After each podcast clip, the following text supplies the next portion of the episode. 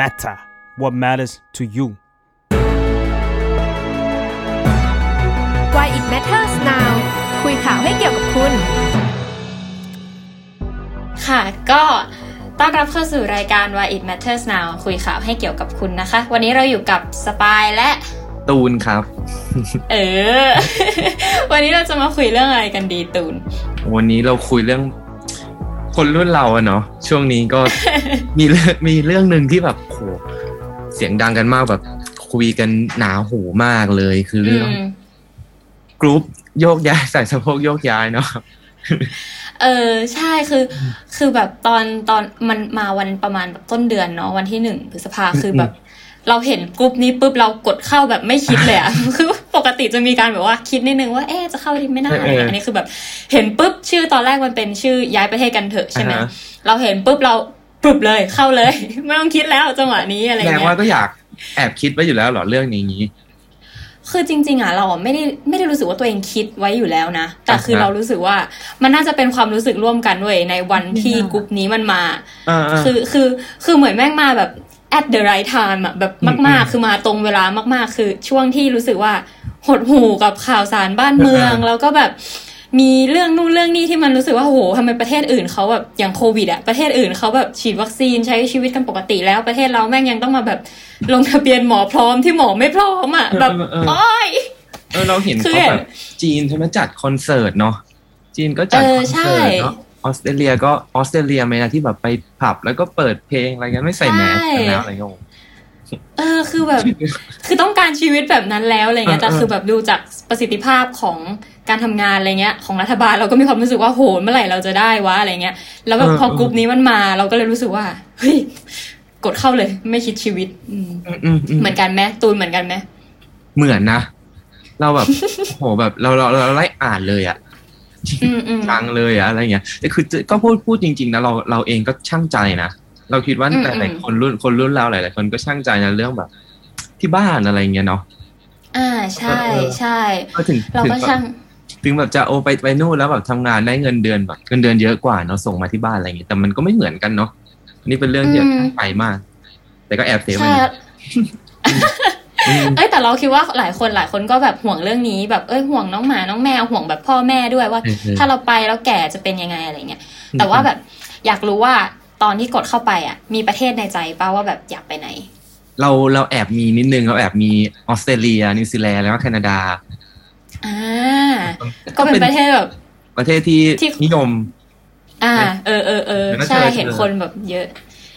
เหมือนกันเลย ใช่ไหม เออคือคือมันเป็นประเทศที่เรารู้สึกว่า สวัสดิการมันดีแล้วแบบดูกฎหมงกฎหมายมันโอเคอะคือเราแบบจากที่เราเห็นแล้วก็เรื่องของอืมแบบว่า แรงงานเขาก็ดูต้อนรับกับคนที่จะอพยพเข้าไป หรือคนที่ลี้ภัยไปอะไรเงี้ยเขาดูแบบเปิด open กับเรื่องนี้แล้วเรารู้สึกว่าเออ ก็ดูเป็นประเทศที่เป็นตัวเลือกที่ดีเนาะอืมอืมแบบอืมตัวเลือกที่ดีน่าไปอะ เห็นแล้วน่าไปอ่าฮะแล้วคนก็มารีวิว ลองเข้าไปดูในโพลของกรุ๊ปอะก็คือจะทีมแคนาดาเนี่ยคือคนโหวตแบบ เยอะมากเยอะแบบเออเออรู้เลยว่าคนแบบคนไทยส่วนใหญ่ก็เออ แบบสิ่งที่เราขาดในประเทศเราอะ คือเรื่องของแบบสวัสดิการที่ดีหรือว่าสิทธิเสรีภาพที่ดีอะไรเงี้ยคือคนแม่งเอาไปทุ่มกับแคนาดาแล้วว่าแบบเอยอยากไปประเทศนี้เพราะประเทศนี้มันมีสิ่งที่เราไม่มีอะไรอย่างเงี้ยเออเออมันก็แต่มันก็น่าไปจริง ๆ แหละ มันแบบมันไม่แออัดอืมแล้วอืมธรรมชาติอยู่ธรรมชาติเอออะไรอะไรก็ชิลไปหมดในใช่แคนาดา เออ คือเราดูเป็นประเทศที่แบบว่าเขาเรียกว่าไง ไม่มีปัญหากับใครด้วยนะ ประเทศแบบเออประเทศอยู่สงบอะอยู่สงบแบบจริง ๆ ไม่ใช่อยู่สงบเพราะความกลัวอะไรเงี้ยเรารู้สึกว่าเออเนี่ยแหละแม่งคือแบบ choice ที่ดี ฉันก็แอบไป save มาอันหนึ่งฉันแอบไป save โครงการอะไรนะของ เดี๋ยวเดี๋ยวลองหาให้นะเป็นโครงการที่แบบไปฮาวายอะอุ้ยคือแอบน่าสนใจคิดว่าไปฮาวายเออแต่อันเนี้ยอันเนี้ยเออเราจริงเออจังเลยแหละ เราแบบอุ้ยจะไปฮาวายนะโอ้โหชีวิตดีตื่นมาเล่น surf เหรอ อะไรอย่างเงี้ยล่นเออเออนี่เนี่ยมันมันชื่อโครงการว่า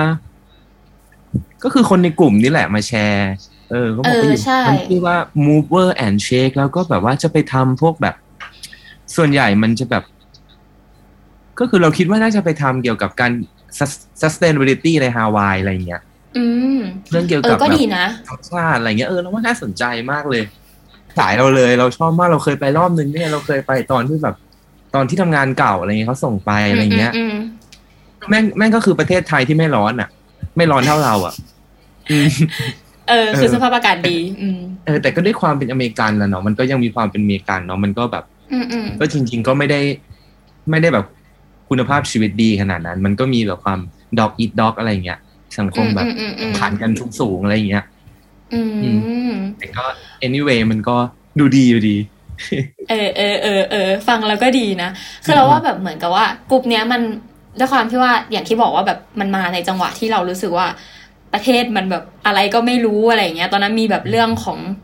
เพนกวินด้วยเนาะที่แบบว่าต้องอดอาหารจนเข้าโรงพยาบาลแล้วแม่ก็โกนหัวคือทุกอย่างมันดีเพรสหมด แล้วแบบพอกลุ่มนี้มันมามันเหมือนคือความหวังที่คนไทยพร้อมใจกันไปเกาะเออเออพร้อมใจกันไปแบบว่า ขอขอไปขอไปขอไปด้วยอะไรอย่างเงี้ยเออมันก็เลยแบบว่า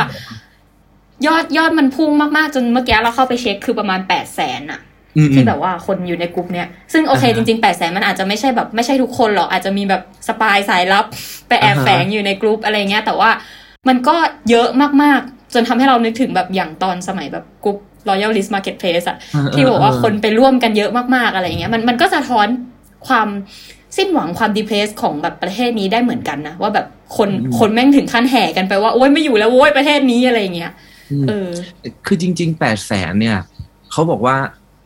เยอะไม่เยอะหรอกแต่ว่าถ้าเกิด ถ้าเกิดไปสักหนึ่งเปอร์เซ็นก็คือแปดพันแล้วนะ เออใช่ ใช่ใช่คือ คือถ้าไปแบบ คนที่เป็นคนที่เป็นคนรุ่นเราหมดเลยอะ คนอายุแบบอืมไม่ถึงประมาณ น่าจะไม่ถึงสี่สิบอะไรเงี้ยเอออาจจะมีบ้างบางคนที่แบบสี่สิบกว่าจะพาพาลูกพาเมียไปด้วยอะไรอย่างเงี้ยอืมแต่ส่วนใหญ่มันคือคนรุ่นเราที่กำลังจะแบบ กำลังเข้าสู่ระบบกำลังเข้าสู่ระบบทำงานอะไรพวกเนี้ยเนาะอืมมันสะท้อนมันสะท้อนใช่มันสะท้อนอารมณ์ร่วมของเราจริงๆนะ ใช่ใช่ใช่แล้วแบบแปดแสนนะเราลองดูว่า คือมันเท่ากับจำนวนเท่าไหร่วะที่จะให้เห็นภาพ คือแม่งแบบมากกว่ามากกว่าประชากรในจังหวัดจังหวัดหนึ่งอะคือเหมือนอย่างอืมอืมภูเก็ตอย่างเงี้ยภูเก็ตกระบี่ที่เป็นจังหวัดจังจังหวัดแบบอืม ท่องเที่ยวอะไรเงี้ย ก็คือประชากรก็ไม่ถึงแปดแสนนะ คืออีกกรุ๊ปเนี้ยเยอะกว่า เยอะกว่าคนภูเก็ตอ่าฮะทั้งเกาะย้ายกันออกไปอีกอะคือเราว่ามันก็มันก็แบบเป็นปรากฏการณ์ที่น่าสนใจแล้วก็แบบก็คือในกรุ๊ปอะมันก็มีมาแชร์แหละแชร์ประสบการณ์แชร์แบบอย่างที่เราคุยกันไปเนาะว่าแบบแต่ละคนก็มาว่าเออไปอยู่ยังไงไปยังไง แล้วแบบมีเทคนิคยังไงบ้างหาทุนยังไง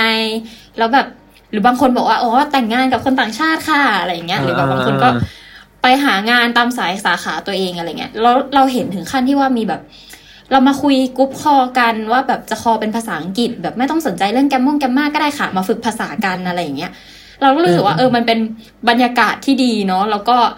แล้วก็รู้สึกว่า เออมันมันโฮปฟูอะตอนตอนแบบอ่านอ่านในกลุ่มนั้นนะนะ แต่ว่าในขณะเดียวกันมันก็มีกระแสเนาะกระแสตีกลับอีกเหมือนกันแหละ ว่าแบบ เออ มีอีกฝั่งหนึ่งที่เขาอาจจะมองว่าคนที่จะไปพวกเนี้ยมันคือคนที่ไม่รักประเทศ คนที่แบบว่าอะพูดง่ายๆก็คือชังชาตินั่นแหละ เอออมเราอะรู้สึกว่าคนที่ออกมาพูดในในอีกมุมหนึ่งอะเขามีจุดร่วมกันอย่างหนึ่งเว้ยคือเขามองว่าเขาจะมาเล่าประสบการณ์ว่าตัวเองอะเคยไป เคยไปเรียนต่อบ้างแหละ เคยไปนู่นไปนี่บ้างแหละ แต่จะอืมปิดท้ายว่าไม่มีที่ไหนดีเท่าบ้านเรา จะปิดท้ายว่าแบบประเทศไทยแม่งดีที่สุดแล้วเว้ยไม่ต้องไปหรอกประเทศอื่นอะมันมีประสบการณ์ไม่ดีนู่นนี่นั่นอะไรเงี้ย อย่างแบบมีอาจารย์คนหนึ่งที่เขาบอกว่าเขาไปอยู่อเมริกา แล้วก็โดนอ่าฮะเหยียดบ้างแหละ โดนแบบจับลูกบิดประตูที่อากาศหนาวมากๆแล้วแบบก็เลยปุ๊บมืออะไรแข็งขึ้นมาได้อะไรอย่างนี้ใช่ไหมเออ แล้วก็แบบว่า โอ๊ยเราจะมาทรมานอยู่ทำไมกับประเทศตัวเองดีกว่าอะไรเงี้ย คือแบบแม่งเป็น argument ที่เรารู้สึกว่าเราเห็นจากอีกฝั่งหนึ่งเยอะมากๆว่าแบบ อ่าฮะอย่าอย่าไปเลยต่างประเทศอะ ไม่ดีหรอกอะไรอย่างเงี้ยอ่าเออเออเออเราเราก็ก็มีสสท่านหนึ่งเหมือนกันที่เมื่อวานเมื่อวานเป็นสสอ่าอ่าพรรคเก่าแก่แหละอืมอืมอดีตสสเนาะเขาก็ออกมาว่าเออเนี่ยใครอยากไปเนี่ย ให้ทักมาเลย เดี๋ยวจะโอนค่าเครื่องบินให้แล้วทักไปนะแล้วเฮ้ยทักจริงไปเหรอเราทักไปซ้ำด้วย ตอนนี้ยังไม่ตอบมาเลยทักทักไปว่าไงทักไปว่าไงทักไปว่าเนี่ยเดี๋ยวผมจะไปจริง ๆ ครับเนี่ยผมวางแผนว่าผมจะไป ว่าจะไปนิวซีแลนด์นะ ผมดูดูค่าเครื่องบินมาแล้ว ดูนู่นดูนี่มาแล้วเนี่ยเดี๋ยวรบกวนโอนมาที่นี่นะ แล้วเราก็ให้พร้อมเพย์เราไปอะไรอย่างเงี้ยเออเอ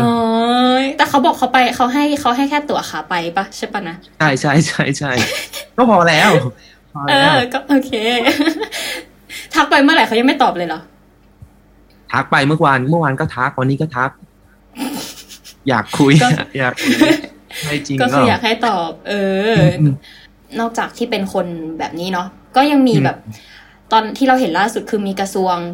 DES ปีกระทรวงอะไรนะอืมกระทรวงดิจิทัลเศรษฐกิจที่ออกและดิจิทัลเพื่อสังคมใช่ไหมเอออมเออใช่ ที่ออกมาพูดว่าแบบ โห คือในกลุ่มเนี้ยมันมีแบบข้อมูลที่เป็นสะท้อนถึงความแบบยุยงปลุกปั่น ให้เกิดความแตกแยกอะไรอย่างเงี้ย ก็แบบมาจับตาดูกลุ่มนี้แล้วอะไรเงี้ย ซึ่งมันก็เป็นสาเหตุให้กลุ่มต้องเปลี่ยนชื่อนั่นแหละ เปลี่ยนชื่อจาก ย้ายประเทศกันเถอะไปเป็นชื่ออื่น เพื่อที่จะหนี แต่เราก็รู้สึกว่าเออใช่ใช่แล้วคือเรารู้สึกว่า เอ้าแต่ว่าก็ในเมื่อตอนแรกบอกว่าแบบถ้าจะไปคือก่อนหน้านี้นะก่อนหน้าจะมีกลุ่มนี้เลย มันก็มีกระแสที่พูดว่าแบบไอ้พวกไม่รักประเทศก็ออกไปอะไรอย่างเงี้ยอ่าแต่ฮะถ้าคนเขาอยากจะไปทำไมถึงจะต้องมาแบบมาล้างวะอ่าอ่าทำไมถึงจะต้องมาแบบว่า เอ้ยอยากแบบ ถ้าจะไปเหรอ อย่างงู้นอย่างนี้อะไรอย่างเงี้ยมาจะจะต้องมาแบบยัดข้อหาข้อข้อของข้อหาให้เขาด้วยวะก็ก็เป็นแบบอีกอันหนึ่งที่แบบว่า เออคนอะพูดถึงกับประเด็นนี้เหมือนกันอืมอืมไม่รู้เหมือนกันนะ ก็มีบาง comment ที่บอกว่า เออยังยังไม่รู้เลยว่าตอนนี้นายกรู้หรือยังว่ามีกลุ่มนี้เกิดขึ้นอะไรเนี่ยใช่ไหมเออ เออ เออเนาะแต่นายกเขาก็ยังไม่ได้พูดถึงเนาะเขายังไม่ได้ออกมาแต่แบบยังยังไม่พูดถึง action อะไรกับเรื่องนี้ แต่ว่ามันก็น่าจะต้องเสียวสันหลังกันบ้างนะ ถ้าเกิดอืม ในแบบกับเหตุการณ์อะไรอย่างเงี้ยเนี่ยต่อปอคิดว่าทำไมทำไมกลุ่มนี้มันถึงขยายและเติบโตขนาดนี้นะ มันมีคำอธิบายไหมขู่เราอะรู้สึกว่ามันชัดเจนมากๆ ตรงที่ว่ามันมันคือจริง ๆ มันอาจจะไม่ใช่แค่ว่าเหตุการณ์ในช่วงสองสามวันก่อนที่กรุ๊ปจะมาหรอก แต่เราอืมรู้สึกว่ามันคือนานแล้วอะกับที่แบบ อะไรต่างๆ ในประเทศนี้ที่มันไม่ได้ตอบโจทย์กับคนในยุค Gen Y ตอนปลาย แล้วก็ Gen Z ที่เขามองว่าทำไมเขาจะต้องมาทนอยู่ในประเทศที่ไม่ได้เห็น potential ของพวกเขาด้วยอะไรเงี้ย คือเหมือนกับว่า เราเราได้ยินมาตลอดนะตอนเราเด็กๆอะ่ะเขาจะชอบพูดว่าต้องมีความฝัน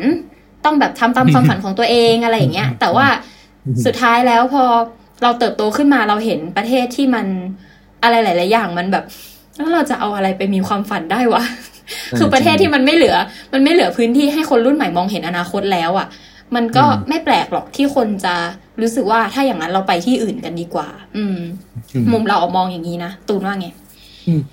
คือเราอะเราคิดว่าคนรุ่นเราในสังคมไทยอะเนาะมันมันดูแบบ hopeless กับการเมืองอะเราสิ้นหวังกับชีวิตความเป็นอยู่อะไรเงี้ยพอพอพอพอเราไปนั่งนั่งอ่านแบบที่เขาโพสต์นั่งอ่านคอมเมนต์อะไรเงี้ยเขาบอกว่าอืมอุ้ย จบมาเรียนต้องเป็นญาตรีเงินเดือนหมื่นเออห้าให้ทำอะไรอะไรเงี้ยเสียภาษีกี่เปอร์เซ็นต์อะไรเงี้ยแล้วก็อืมมีคนไปเอาแบบเอาข้อมูลมาให้ดูอะไรเงี้ยว่าเออประเทศอื่นเนี่ยเงินสตาร์ทมาก็โอ้โหขนาดขนาดเป็นอาชีพ อันนี้ก็ขอใส่นี่นิดนึงเนาะแบบเป็นอาชีพที่แบบในสังคมเรามองว่ามันเป็นอาชีพที่เป็นระดับไม่ดีระดับปะล่างเนาะเออแต่ว่าไปอยู่ที่อื่นอ่าเขาให้ค่าตอบแทนที่คุ้มค่าเนาะเออือมคิดว่านี่ก็เป็นปัจจัยหนึ่งเรื่องคุณภาพชีวิตเนาะ เออใช่ แล้วว่าปัจจัยหลักเลยแหละ คุณภาพชีวิต เออเออเออมีแม้กระทั่งคนที่แบบเฮ้ยช่วยแบบ ช่วยมาแชร์ทางเท้าในประเทศที่คุณอยู่ให้ดูหน่อยอะไรเงี้ยอืมคนเราแบบโอ้โหทุกอย่างในสังคมเราคือถ้าเกิดไม่ปิดหูปิดตาดูอะเนาะมันก็มีปัญหามากมายไปหมดอะไรเงี้ยคือเราไปอืมรถเมย์อะรถเมย์ยังมาไม่ตรงเวลาเลยอะเออจริงใช่ไหมคือ คือมแบบคนอาจจะมองว่ามันคือหมายถึงว่าคนคนที่ไม่เห็นด้วยเนาะอาจจะมองว่าพวกเนี้ยมันคือเรื่องเล็กน้อย แต่แบบอืมในทางกลับกัน เพราะมันเล็กน้อยเนี่ยแหละ เราเลยรู้สึกว่าเอาเล็กน้อยแค่นี้ทำยังทำให้ดีไม่ได้เหรออะไรอย่างเงี้ยมันมันก็แบบสะท้อนเหมือนกันว่าประเทศเรามันล้มเหลวขนาดไหนที่ทำให้คนรู้สึกว่าไม่อยู่แล้วอยู่ไม่ได้แล้วฉันต้องย้ายออกแล้วอะไรเงี้ยเพราะฉะนั้นย้อนกลับไปเล่าเรื่องที่สปอบอกว่าเรื่องเออเรื่องโควิดเนาะเออออ่าอันนี้อันนี้ก็ก็ตรงกับคอมเมนต์หนึ่งเลยเนาะเราไปเจอในเอ่อ มติชนนะบทความมติชนเขาบอกว่าอืมโควิดระลอกแรกเนี่ย ตั้งกลุ่มขายของโควิดระลอกสามเนี่ยตั้งกลุ่มย้ายประเทศอะไรเงี้ยคนก็มากดไลค์อะไรเงี้ยเออซึ่งมันก็ตรงกับที่อาจารย์กนกรัตน์ของรัฐศาสตร์จุฬาเนี่ยเลิศชูสกุลกันกนกรัตน์เลิศชูสกุลเนาะรัฐศาสตร์จุฬาเขามองเนี่ยคือปัญหาสามอย่างเนี่ยมันคือเขาพูดว่า Standard เนาะปัญหาสามอย่างมันคือปัญหาเศรษฐกิจจากโควิดระลอกสามเนี่ยการบริหารเงินจากโควิด แล้วก็การกระจายวัคซีนเนี่ยคือมันเป็นปัญหาไปหมดเลย ในรอบนี้อะไรเงี้ย ซึ่งมันเป็นความรู้สึกร่วมของคนรุ่นเรานะอย่างหนึ่งนะที่เราว่า แต่ทีเนี้ยเราลองมาคิดว่าถ้าสมมติว่าคนย้ายประเทศกันจริง ๆ อะเออมันจะเกิดอะไรขึ้นวะ คือคือโอเคแหละ เข้าใจว่าในแปดแสนกว่าเนี้ยอาจจะไม่ได้ไปกันทั้งแปดแสนเนาะ เพราะว่าย้ายประเทศมันไม่ใช่เรื่องง่าย แต่ว่าอย่างที่ตูนพูดอะว่าแบบแค่หนึ่งเปอร์เซ็นต์อะมันก็เยอะอยู่นะ เออ มันอือฮึมันจะเกิดอะไรขึ้นวะ แล้วแบบ ตอนเนี้ยเรารู้สึกว่า ที่มันน่าสนใจอีกอย่างคือประเทศไทยอะมันเข้าสู่ภาวะสังคมผู้สูงอายุคนแล้วผู้สูงอายุเออเออใช่ซึ่งแบบว่าพอเป็นสังคมผู้สูงอายุก็ต้องเข้าใจว่าเขาจะไม่มีคือคือ potential ในการทำงานมันจะไปตกอยู่ที่หนุ่มคนหนุ่มสาวอะที่จะเป็นคนแบกเศรษฐกิจของประเทศอะไรเงี้ยแต่พอคนที่เป็นคนหนุ่มสาวอยากย้ายประเทศขึ้นมา เออ แล้วมันจะประเทศนี้มันจะเหลือแต่คนผู้สูงอายุอะมันก็ลำบากเหมือนกันนะ ถ้าเกิดในในแง่ของเศรษฐกิจอะว่าแบบถ้าเขาไปกันจริง ๆ ขึ้นมา เราจะยังไงต่ออะไรเงี้ยตรงเนี้ยเราลองไปดูไปดูมาว่าแบบเออมันจะเป็นยังไงถ้าสมมติว่าย้ายประเทศกันจริง ๆ เนาะเมื่อเมื่อตะกี้เลยเราเพิ่งคุยกับอาจารย์เดชรัตน์อ่าเอฮะอถึงเรื่องถึงเรื่องเนี้ยแหละรัฐว่าแบบใช่ใช่ว่าแบบถ้าสมมุติว่าคนย้ายประเทศกันขึ้นมาจริง ๆ อาจจะเป็นยังไง แต่ว่ามุมของอาจารย์อะ ก็น่าสนใจเหมือนกันคืออาจารย์มองว่า เออเขาคงไม่ได้แบบถึงขั้นย้ายกันไปเยอะขนาดนั้น หรือว่าต่อให้ไปแบบ สักแปดพันสักหนึ่งเปอร์เซ็นต์อะอาจารย์ก็มองว่าในเชิงปริมาณอะมันอาจจะไม่ได้กระทบกับภาพรวมการทำงานของประเทศมากขนาดนั้น เพราะว่าตอนเนี้ยสภาพเศรษฐกิจของเราคือ มันย่ำแย่แล้วมีเด็กจบใหม่ที่ค้างงาน คืออยู่ประมาณห้าแสนคนในสองปีอะอืมที่แบบโควิดระบาดอะอืมเพราะฉะนั้นตรงตรงในเชิงปริมาณอะตัวเลขมันอาจจะไม่กระทบมาก แต่ว่าปัญหามันคือในเชิงคุณภาพอะคนที่จะไปอะเขาเป็นแรงงานที่ ถ้าถ้าพูดก็คือเป็นคนที่มีทักษะมีฝีมืออะเป็นแบบเป็นคนที่มี potential อะคือถ้าอืมสมมติว่าไปอะประเทศเราอะจะสามารถหาคนมาเติมได้ปะวะ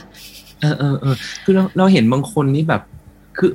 มัธยมปลายเป็นโอลิมปิกเคมีอะไรอย่างเงี้ยอ่าเออหรือใช่อย่างใช่หรืออย่างหรือหรือ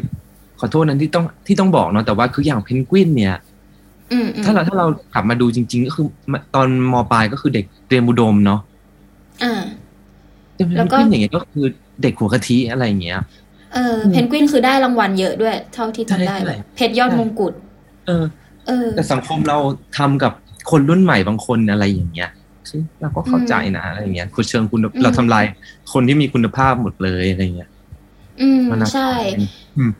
ใช่ใช่ ซึ่งตรงเนี้ยอาจารย์เขาก็พูดพูดถึงอีกว่าแบบ เออโอเค ในตอนเนี้ยคนคนที่เป็น key person หรือว่าแบบเป็นตำคนทำทำตำแหน่งใหญ่ๆอะเขาอาจจะไม่ได้เป็นคนที่อยากจะย้ายประเทศหรอก เพราะว่าในประเทศเราอะ คนที่ทำตำแหน่งเหล่าเนี้ยเขาได้ค่าตอบแทนที่ค่อนข้างดี คือคุ้มอืมคุ้มค่าทำงานคุ้มค่าอะไรเงี้ยก็อาจจะไม่ได้เป็นคนที่ย้ายไป เพราะฉะนั้นในอ่าฮะระยะสั้นก็อย่างที่บอกว่าแบบเออมันอาจจะไม่ได้ส่งผลกระทบขนาดนั้น แต่ว่าในระยะยาวอันเนี้ยน่าสนใจว่าถ้าสมมุติว่า อย่างที่บอกคือเราเข้าสู่สังคมผู้สูงอายุ แล้วคนที่เป็น key person คือทรัพยากรมนุษย์อะมันไม่ได้สามารถคงอยู่ยงคงกระพันได้แบบร้อยพันปีเนาะเขาก็ต้องอืมเปลี่ยนตำแหน่งอะคือคนคนที่ตอนเนี้ยที่อยากย้ายประเทศอะมันคือกลุ่มคนที่เรียกว่าเป็นผู้มีศักยภาพอ่าฮะคืออาจจะยังไม่ใช่ key person แต่ว่าเป็นคนมีศักยภาพที่จะมาเป็น เพราะฉะนั้นถ้าในระยะยาวอะถ้าสมมติคนหายออกไปจริง ๆ แบบอะสมมติสิบเปอร์เซ็นของกลุ่มประมาณแปดหมื่นคนอย่างเงี้ย โอเค ระยะสั้นอาจจะไม่กระทบ แต่ละระยะยาวอะ คนที่จะขึ้นมาเป็น key person หายไปหมดเลยอย่างเงี้ย อันเนี้ยกระทบแน่ ๆ และอันเนี้ยคือเกิดปัญหาแน่นอน ซึ่งอาจารย์เขาก็พูดถึงอีกว่า เออ จริง ๆ ถ้ามองในในเชิงแบบ ในเชิงว่าถ้าเขาไปแล้วมันต้องมาดูอีกว่ามันคือการไปแบบไหน มันคือการไปแบบที่เราไล่เขาไป หรือว่าไปแบบไปนะ แล้วเดี๋ยวกลับมานะ คือแบบโอเค เดี๋ยวเดี๋ยวจะ support นะอะไรอย่างเงี้ยเออคือถ้าไปแบบอย่างที่สองที่เราพูดอะว่าแบบโอเคเดี๋ยวเดี๋ยวจะกลับมาเราจะมีการ support อะไรเงี้ยเออมันยังโอเคนะเขายังเขายังจะแบบอาจจะกลับมาแล้วพัฒนาเศรษฐกิจของเราให้อะไรเงี้ยแต่ถ้าเกิดว่าไปแบบที่คนรุ่นใหม่ตอนเนี้ยคือ ไปเพื่อหาแบบสัญชาติแล้วอะคือไปกันเพื่อแบบว่าไม่อยากอยู่แล้วจะย้ายประเทศแล้วอะอันเนี้ยก็น่ากลัวคือมันจะกลายเป็นผลในเชิงลบ แบบที่กูไม่กลับอะอือืมมอืม ซึ่งเราอะอันนี้เสริมอีกก็คือเราอะวันก่อนเราฟังที่คุณโทนี่เนาะพูดในอ่าขับคุณเฮาคุณเรียส์กก่อน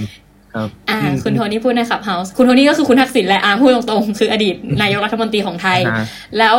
ก็มีคนถามคำถามเนี้ยกับคุณโทนี่เหมือนกันว่า เออถ้าเกิดว่าคนถ้าเกิดเกิดเหตุการณ์นี้ขึ้นในสมัยที่ทักษิณเป็นนายกเนี่ย จะทำยังไง คือโอเคแหละ ก็เข้าใจว่าทักษิณตอนนี้ไม่ได้เป็นนายกแล้ว ก็อาจจะแบบสามารถพูดได้ฟรีกว่า ฟรีอืมฟรีกว่าอะไรเงี้ย แต่เขาก็พูดในประโยคที่แบบเรารู้สึกว่าเออมันคือพื้นฐานอะคือเขาบอกว่าเขาก็คงจะพยายามคุยกับคนรุ่นใหม่ที่อยากไปว่าทำไมถึงจะไปเกิดอะไรขึ้น เพื่อที่จะหาทางลังให้คนพวกเนี้ย ไม่ย้ายประเทศกันไปอะ ซึ่งคือจริงๆมันคือคำตอบแบบที่เรารู้สึกว่ามันคือคำตอบแบบพื้นฐานสำหรับอืมสมมติประกวดนางงามมันก็คือคำตอบแบบนางงามพื้นฐานอะไรเงี้ยเออเออเออแต่แบบในณตอนนี้ในสังคมในสภาวะที่แบบว่า เราอยู่ในภายใต้รัฐบาลเนี้ยเรารู้สึกว่าเราไม่ได้ยินการจับเขาคุย แบบที่คุยกันจริง ๆ แบบแฟร์ๆด้วยนะ กับรัฐบาลเท่าไหร่ มันเลย มันเลยยิ่งเหมือนเป็นตัวเร่งให้คนรู้สึกว่าไม่ไหวแล้วแล้วอยากย้ายประเทศอะ อืม อืมอืมคือจริง ๆ แล้วก็ เรื่องการเมืองนี้เป็นเรื่องใหญ่มากเลยเนาะเรา เราอืมเราไปอ่านบทความหนึ่งของ GQ มาเขาเขาเอาเอาเอาแบบไอตัวแบบสำรวจสถิติของเว็บไซต์ Gallup เนี่ยอืม คือเขาบอกว่า การเมืองและผู้นำมันเนาะมีมันส่งผลกับ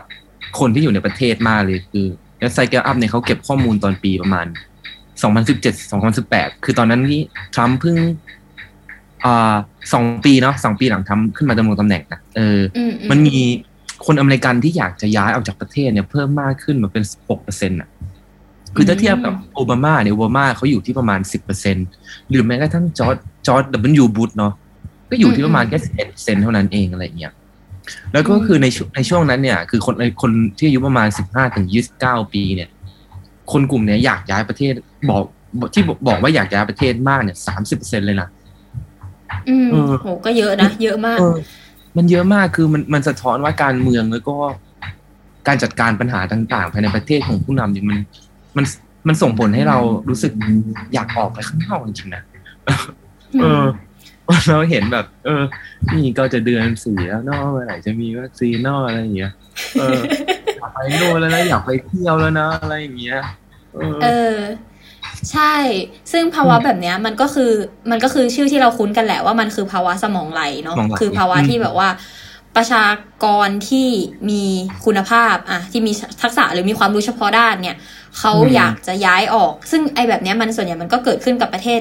กำลังพัฒนาหรือประเทศด้อยพัฒนานั่นแหละ แล้วก็เป็นปัญหามาจากอย่างที่เรากับตูนพูดเนาะว่ามันคือปัญหาจากทางทั้งทางเศรษฐกิจแล้วก็ทางการเมืองที่ทำให้รู้สึกว่าคนรุ่นใหม่รู้สึกว่า หาช่องทางหรือหาโอกาสในชีวิตไม่ได้แล้ว เพราะฉะนั้นจะต้องไปที่อื่นอะไรเงี้ยซึ่งอืมอันเนี้ยเราลองดูจริง ๆ แล้วอะ ประเทศไทยอะ ก็มีเหตุการณ์แบบเนี้ยเกิดขึ้นมาในอดีตเหมือนกันนะอ่าฮะคือมีหมอเหวง อ่า ที่เป็นอดีตาอ่าอดีต อดีตสสพักเพื่อพักเพื่อไทยเออเขาเคยอ่าฮะโพสต์ Facebook ไว้ถึงปรากฏการณ์เนี้ยเนี่ยแหละว่าแบบจริง ๆ แล้วอะ คนไทยก็เคยย้ายประเทศหนีเผด็จการและหนีกลุ่มอนุรักษ์นิยมเหมือนกันเมื่อช่วงประมาณแบบปี 2505 คือช่วงที่เป็นแบบยุคสลิดถนอมประพาสอะไรพวกเนี้ยเออคือคนแบบคนย้ายหนีเหมือนกัน แล้วคนจบแพทย์มากกว่า 90เปอร์เซ็นต์อะ คือย้ายไปอเมริกาหมดเลยออเพราะว่าออ เขามองเห็นแล้วว่าแบบแม่งไม่มีอนาคตแล้วประเทศนี้อะไรอย่างเงี้ย เออ ซึ่งนี่แหละมันคือมันคือปรากฏการณ์ที่ มันมันเชื่อมโยงกับภาวะทั้งทางการเมืองแล้วก็ทางเศรษฐกิจอะอย่างแยกจากกันไม่ขาดอะอืมอ่าฮะอันนี้อันนี้อันนี้สำคัญมากนะเราว่า เราอ่านบทความหนึ่งของไทยรัฐเนาะเออ มันเขาบอกว่าไอไอภาวะแบบนั้นจริง ๆ แล้วถ้าเราแค่กลึกมุมมองนิดนึงอะจริง ๆ แล้วข้างหลังมันคือคำถามว่า เออประเทศไทยเราดีกว่านี้ไม่ได้หรออะไรเงี้ย อ่าเออเออมันเออมันคล้ายๆกับหลาย ๆ ที่เนาะสบอืมสสภาวะสมองไหลสปอมีที่ไหนเล่าไหม มีเราที่ชัดมากฟิลิปปินส์อืมคือมอืมคือคือโอเคของฟิลิปปินส์เนี่ยอาจจะอาจจะแบบว่ามีทั้งเรื่องการเมืองด้วยในตอนแรก ๆ แล้วก็มีเรื่องของการที่รัฐเขาสนับสนุนให้คนไปด้วยได้ด้วยแหละ แบบเหมือนกับว่าอยากให้คนออกไปหาแสวงหาอะไรเงี้ยเหมือนที่เราพูดว่าแบบมันคือการอืมให้คนไปแบบ support อะ เออมันมันผสมกันของฟิลิปปินส์เนาะแต่ว่าของฟิลิปปินส์อะมันประสบปัญหานี้ชัดเจนมากเรารู้สึกว่าพอพูดถึงเรื่องสมองไหลอะคนจะนึกถึงเคสฟิลิปปินส์เยอะ เพราะว่าในช่วงแบบสิบปีที่ผ่านมาเอ่อบุคลากรทางการแพทย์ของฟิลิปปินส์อะเดินทางไปต่างประเทศแบบ ปีละประมาณสองหมื่นกว่าแล้วคืออมตอนเนี้ยฟิลิปปินส์คือเป็นประเทศที่ถือว่าเป็นประเทศประเทศส่งออกประเทศเขาเรียกไงประเทศส่งออกบุคลากรทางการแพทย์ของโลกอะเป็นอันดับต้นๆเลยอะ แล้วก็เป็นอันดับหนึ่งของอาเซียนอะถ้าเทียบในอาเซียนเนาะก็คือถือว่าเป็นประเทศที่ที่เจอกับภาวะนี้เยอะมาก เพราะฉะนั้นพอมันมีปัญหาเรื่องของเวลาแบบ พอพอพอคนที่เป็นบุคลากรทางการแพทย์ไปเยอะๆอะมันก็เกิดปัญหาว่าบุคลากรทางการแพทย์ไม่เพียงพอในประเทศตัวเอง คืออัตราส่วนของคนที่มีของของของหมอเนาะของหมอหรือพยาบาลเนี่ย เทียบกับจำนวนประชากรของฟิลิปปินส์ตอนนี้มันอยู่ที่ประมาณหกต่อหมื่น คือหกต่อหนึ่งหมื่นอะหกคนต่อต่อประชาหมอหกคนกับประชากรหนึ่งหมื่นกว่าคนอะไรเงี้ย ซึ่งมันถือว่าเป็นตัวเลขที่ต่ำที่สุดในอาเซียน คือส่งออกอะส่งออกหมอเยอะสุดนะ แต่ว่าในประเทศตัวเองอะมีน้อยสุด และยิ่งแบบในช่วงโควิดอะเออในช่วงโควิดที่ผ่านมาคือแบบ มีหมออยู่แบบหมอคือขาดแคลนไปประมาณสองหมื่นกว่า แต่ว่าในฟิลิปปินส์เอ้ยหมอฟิลิปปินส์ในสหรัฐเนี่ยมีอยู่ประมาณแสนห้าอืมอืมคือเป็นสัดส่วนที่แบบว่า ประเทศตัวเองไม่มีแล้วอะแต่ประเทศคนอื่นอะมีแต่ว่าต่าง แต่ว่าข้างนอกมีเยอะกว่ามีมีของเราใช่เยอะกว่าใช่ใช่คือซับซ้อนเนาะเออใช่แต่จริง ๆ คือมันก็คือมันก็เชื่อมโยงแหละเหมือนที่เราบอกว่าโอเคช่วงแรกๆมันอาจจะเป็นเรื่องการเมืองแล้วก็สักพักหนึ่งมันก็มีนโยบายที่แบบว่าทางสหรัฐอะมาลงทุนแล้วก็มาแบบไม่เชิงลงทุนหรอกก็คืออาณานิคมแหละอะแล้วก็มาแบบว่าดึงคอย train คอยอะไรคนเนี่ยอะไรอย่างเงี้ยแต่ว่าอืมในขณะเดียวกันคือ ค่าตอบแทนของอาชีพหมอและพยาบาลในประเทศฟิลิปปินส์เองอะ่ะก็ไม่ได้คุ้มค่า คือถ้าเทียบกับว่าบินไปทำงานที่สหรัฐอะ่ะเขาเขาได้เงินมากกว่าที่ทำในประเทศตัวเองมากแบบประมาณสิบอืมเท่าอะอืมสิบเท่านี่มันเยอะมากคือแบบว่าเยอะชีวิตมากเปลี่ยนน่ะอ่าฮะเออ เออใช่คือเรารู้สึกว่าเออเนี่ยแหละมันเลยเป็นแบบ มันก็คือสาเหตุสำคัญอีกสาเหตุหนึ่งที่ทำให้คนรู้สึกว่าไม่อยู่แล้วไปดีกว่าอะไรอย่างเงี้ยหรือแบบอ่าฮะอีกประเทศหนึ่งอีกประเทศที่แบบว่า ชัดมากอีกที่เนาะคือไต้หวันอืมไต้หวันเนี่ยคือเคยเกิดการสมองไหลเหมือนกันในช่วงแบบประมาณปลายศตวรรษที่ปี1960ถึง1980ประมาณเนี้ยคืออมนักศึกษาไต้หวันน่ะ ย้ายไปเรียนที่อเมริกาเยอะ เพราะว่าแล้วส่วนใหญ่ก็จะเป็นแบบสายแบบพวกวิทยาศาสตร์ วิศวกรรมอะไรอย่างเงี้ยคือหลังเรียนจบอะกลับมาทำงานที่ประเทศประมาณ10%เองอะของที่ไปมก็คือถือว่าน้อยมากๆอะไรเงี้ย ซึ่งตอนนั้นอะ ทับเบื้องเบื้องหลังของไต้หวันเนาะที่ที่คนไปกันก็คือ เพราะว่าช่วงนั้นเนี่ยมันเป็นช่วงที่ไต้หวันอยู่ในอ่าการปกครองของพรรคก๊กมินตั๋งที่เป็นพรรคอืมเผด็จการ แล้วก็มีการกีดกันเสรีภาพทางวิชาการนักวิจัย หรือนักวิชาการที่แบบวิจารณ์รัฐบาลอะ ก็จะถูกแบบถูกกีดกันออกอะไรเงี้ยเพราะฉะนั้นการเติบโตในอาชีพของคนกลุ่มเนี้ยกลุ่มที่ทำงานด้านแบบวิศวะด้านแบบเทควิทยาศาสตร์อะไรพวกเนี้ยเขาก็ไม่เติบโตอยู่แล้วแล้วก็ยังมีอืมเรื่องของแบบว่าความ ความสัมพันธ์ที่ขัดแย้งกับจีน เออ ก็เป็นอีกปัจจัยหนึ่งที่ทำให้นักศึกษาไต้หวันที่ได้ออกจากประเทศไปแล้ว ไม่หวนกลับมาแล้วจ้าอะไม่หวนแล้วเออเออเออ การเมืองกันเมืองจ๋าเลยเนาะใช่เหตุผลอะเออใช่ใช่แล้วสุดใช่แต่ว่าแต่ว่าสุดท้ายแล้วเขาก็มีนโยบายใช่ไหมที่ดึงคนกลับมาอะไรเงี้ยใช่คือเราเขาเข้าใจว่าคือพอมันเกิดเหตุการณ์แบบนี้ขึ้นอะ ประเทศที่เขา เจอภาวะนี้อะเขาก็จะพยายามดึงคนกลับมาแหละ พยายามแบบหานโยบายต่างๆ ที่ทำยังไงก็ได้ให้คนรู้สึกว่าโอเค งั้นเราส่งกลับมา แล้วพอเรากลับมาเราเราเคยไปทำงานต่างประเทศ มันก็จะมีองค์ความรู้ต่างๆ ที่เราเคยไปเรียนรู้อะไรอย่างเงี้ยกลับมาอืมอืมสู่ประเทศ อืม ส่วนใหญ่เขาก็จะมีแหละ แต่ก็อืมดึงได้ไม่ได้มันก็อีกเรื่องหนึ่งเนาะใช่พอดีพอดีไปอ่านบทความใน Matter พอดีนะทำไมคนถึงย้ายประเทศอะไรเงี้ย เออเออเขาเขาบอกว่าอย่างอย่างไต้หวันเนี่ยแบบ สุดท้ายแล้วในปีหนึ่งเก้าเก้าห้านะคือคือตอนจากที่อืมสปายเล่าเนาะสุดท้ายอืมเขาก็ต้องเขาต้องแบบ ต้องคือพยายามชวนให้คนกลับมาให้ได้อะคือแบบเอ้ยไม่ไหวแล้วมันไม่มี key เนาะมันไม่มี key person ใช่ไหมคนที่แบบจะขึ้นไปนำเก่งอะไรเงี้ยเขาก็เลยต้องแบบไปจัดเวิร์กช็อปในสหรัฐอะไรเงี้ยไปจัดแบบซานฟรานลอสแอนเจลิสอะไรอย่างเงี้ย คือชวนอืมชวนให้คนเข้ามาแล้วก็แบบมีถ้า มีแบบเรียกว่ากลับมาแล้วก็มอบงานให้ด้วยใช่ไหมอะไรอย่างเงี้ยอืมอืให้มาให้มาจัดหางานให้เสนอเงินให้อะไรอย่างเงี้ย ให้กลับมาทำงานที่บ้าน เออ คือสุดท้ายแล้ว ก็ต้องดึงเขากลับมาอยู่ดีถึงแม้ว่าตอนนี้มันจะเป็นยังไงก็ตามอะไรอย่างเงี้ยใช่อืมคือพูดง่ายๆก็คือถึงจะไล่ไป แต่ว่าสุดท้ายแล้วเขาก็สำคัญอืมฉะนันก็ต้องดึงกลับมา เออเออเอออืมแล้วก็คือแบบว่าออกออกนอกประเทศไปเลยอะไรอย่างเงี้ย เดี๋ยววันหนึงจะเสียใจนะเออคือเพราะว่าเออสุดท้ายแล้วมันก็จะมีภาษีใช่ไหมคนรุ่นเราก็จะเสียภาษีแล้วมันก็จะไปช่วยคนอีกรุ่นหนึ่งอะไรเงี้ยมันก็จะเป็นวงกลมอยู่อย่างเงี้ยเออใช่ใช่ คือพูดง่ายๆคือเหมือนกับว่าเราทุกคนล้วนเกี่ยวโยงกันแหละ แล้วถ้าคนอืมอืมกลุ่มหนึ่งไป คุณอาจจะมองว่าก็ไปสิอะไรอย่างเงี้ย แต่ว่าจริง ๆ แล้วมันมันเกี่ยวโยงกันแล้วเรามีมีแบบเขาเรียกไง มันคือวงกลมที่ที่ขาดไปอะถ้าสมมติว่าอ่าฮะเราออกไปจริง ๆ อะไรอย่างเงี้ย อืมอืมอืมอืม แต่นี่นี่อยากเล่าอีกนิดนึงก็คือจอืริงมๆแล้วเนี่ย ประเทศเราเนี่ย คือนับถือสองสัญชาติได้นะอ่าเออ ก็คือจริงคือคุณก็เราอาจจะ เออ ช่วงนี้การเมืองมันวุ่นวายเนาะหรือว่าประเทศมันวุ่นวายเนาะโอเคแหละมันอาจจะมีคนบางกลุ่มบอกว่าเอออยู่สู้ด้วยกันก่อนอะไรเงี้ยแต่เราก็ไม่ไม่ห้ามกันเนาะมันเป็นสิทธิเสรีภาพเนาะมเออ แต่ว่าเราเราสามารถมีสองสัญชาติได้นะเราไม่จำเป็นต้องทิ้งไทยไปไปเลยอะไรอย่างเงี้ยา เออาก็คือมันก็มีมันมีมันมีการรายงานจาก CNN อะ เป็นอืมข้อมูลนี่เขาบอกว่าช่วงประมาณไตรมาสแรกปีที่แล้ว เนี่ยมันก็มีพวกนักลงทุนเนี่ยเข้าไป คือถ้าเข้าไปลงทุนในบางประเทศอะแล้วบางประเทศเนี่ยเขาก็จะให้สัญชาติเราเลยอะไรอย่างเงี้ยอืมนี่มันก็จะมีพวกนักลงทุนที่ไปลงทุนในประเทศแบบ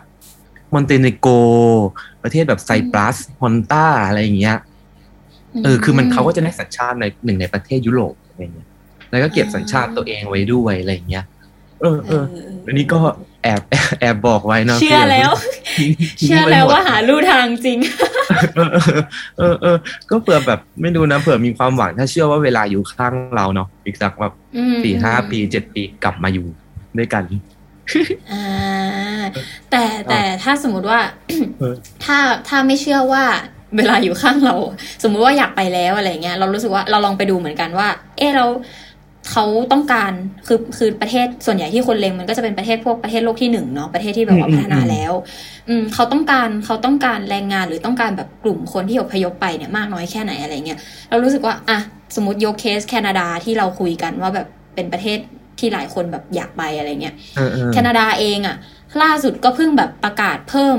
เพิ่มรับเขาเรียกอะไรเปิดรับกลุ่มคนข้ามชาติแรงงานข้ามชาติ แล้วก็ผู้อพยพเพิ่มเข้าไปอีกเหมือนกัน เพราะว่า เขาได้รับผลกระทบจากไอโควิดอะเยอะมากอ่าคือ คือ คือตอนแรกอะแคนาดาต้องการอยู่แล้ว เพราะว่าเขาเริ่มเข้าสู่สังคมผู้สูงอายุและเขาต้องการแบบแรงงานไปขับเคลื่อนประเทศเขาเนาะ แต่พอมันมีโควิด แล้วถึงแม้ว่ามันจะมีอัตราว่างงานเพิ่มขึ้น แต่เขาก็รู้สึกว่าก็ยังต้องการคนเพิ่มอยู่ดี คือถึงขั้นว่าในช่วงสองสามปีเนี้ยยอดที่เขาต้องการคือประมาณหนึ่งจุดสองล้านคนอะสองล้านโอ้ใช่ ก็คือ กรุ๊ปกรุ๊ปนี้ทั้งกรุ๊ปก็เข้าไปได้เออเออเอเอออแล้วสำหรับเนี่ยเป็นความหวังความหวัง เออเออแล้วแล้วเมื่อกี้ก็เจอเจอสองโพสต์ในกลุ่มนี่แหละที่น่าสนใจมากคือมีคนมีลุงอืมคนหนึ่งอะอืมกลับมาเมาเรื่องนี้อีกแล้วเนาะอ่า ได้ได้ได้คือมีลุงคนหนึ่งอะอายุเจ็ดสิบประมาณถ้าเราจำไม่ผิดนะเจ็ดสิบสองมั้งเออ แกก็บอกว่า เนี่ย ผมเนี่ย ยังยังพยายามที่จะกลับไปอยู่ให้ได้เนี่ยเนี่ยเนี่ยผมอายุเจ็ดสิบสองปีอ่านเรื่องราวของเพื่อนในกลุ่มมาหลายวันเนี้ยคือผมก็ถึงแม้อาจจะดูว่าผมใกล้หมดไฟแบบใกล้ใกล้อะไรอย่างเงี้ยแล้ว แต่ว่าความฝันก็คือผมจะกลับไปอยู่ที่แคลิฟอร์เนียให้ได้สหรัฐนะเนาะคือเขาทิ้งท้ายว่าคนอายุเจ็ดเจ็ดสิบสองเนาะไม่อยากอยู่ประเทศเฮงซวยนี่แล้วเนี่ย for the rest of my life อืมไม่เอาแล้ว ไม่เอาแล้วไม่เอาแล้วไม่เอาแล้ว แล้วก็อีกนิดหนึ่งไว้เจออีกอีกโพสต์หนึ่งคือ อันนี้เป็นอ่าโพสต์ที่ที่เขาย้ายไปฝรั่งเศสเนาะแล้วเขาก็แบบอืมเออก็พาลูกไปด้วย พาแฟนไปด้วยอะไรเงี้ยแต่คือคนนี้เขาแบบเขาทำงานในบริษัทนานาชาติอยู่แล้วล่ะ แต่คือที่อยากเล่าก็คือเขาอะเอาแมวไปด้วยโอ้ยเออเขาเอาแมวไปด้วยแล้วเขาก็เขียนละเอียดมากแบบว่าวิธีการเอาแมวไปด้วยอะไรเงี้ยอ่าเออเขาก็บอกว่าเออมันใช้เงินมันไม่ได้ลำบากขนาดนั้นค่าตั๋วน้องมันก็ประมาณสามพันเก้าร้อยอะไรเงี้ยม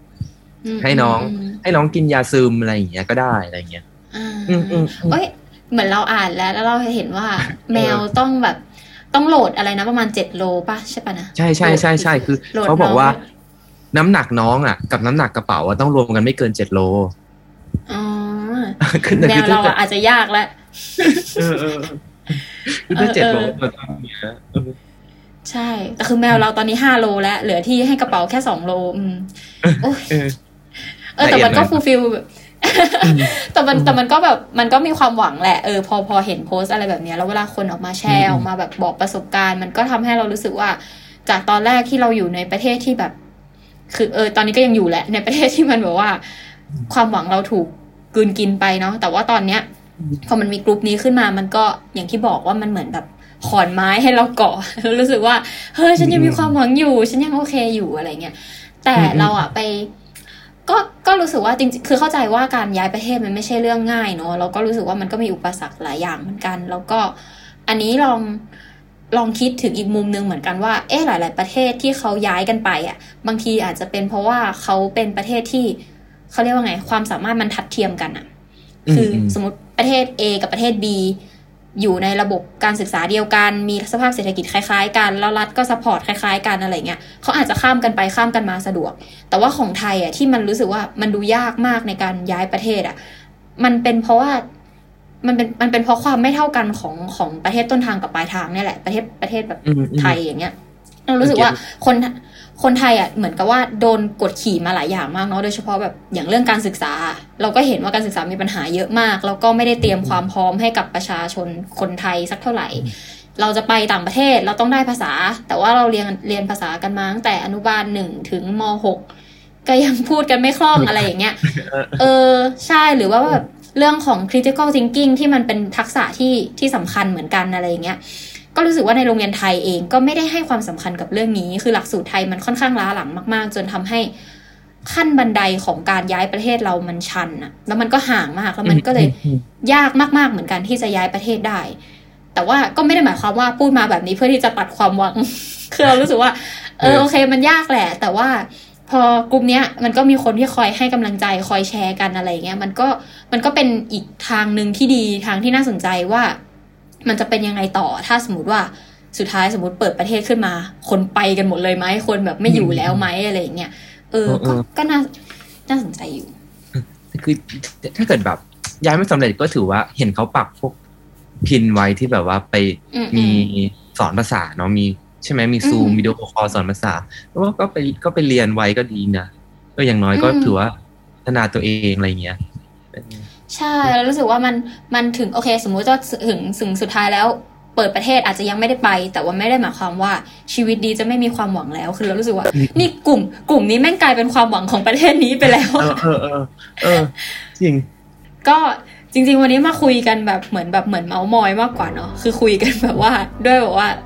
bright bright ความหวังสดใสอะไรอย่างเงี้ยหลังจากที่ EP ที่ผ่านๆมาก็ค่อนข้างแบบมืดมนไปแล้ว ก็ สำหรับวันนี้รายการ Why It Matters Now ก็ขอจบไปแบบนี้ก่อนนะคะ แล้วก็ติดตามชมรายการ Why It Matters Now ได้ใหม่ทุกวันศุกร์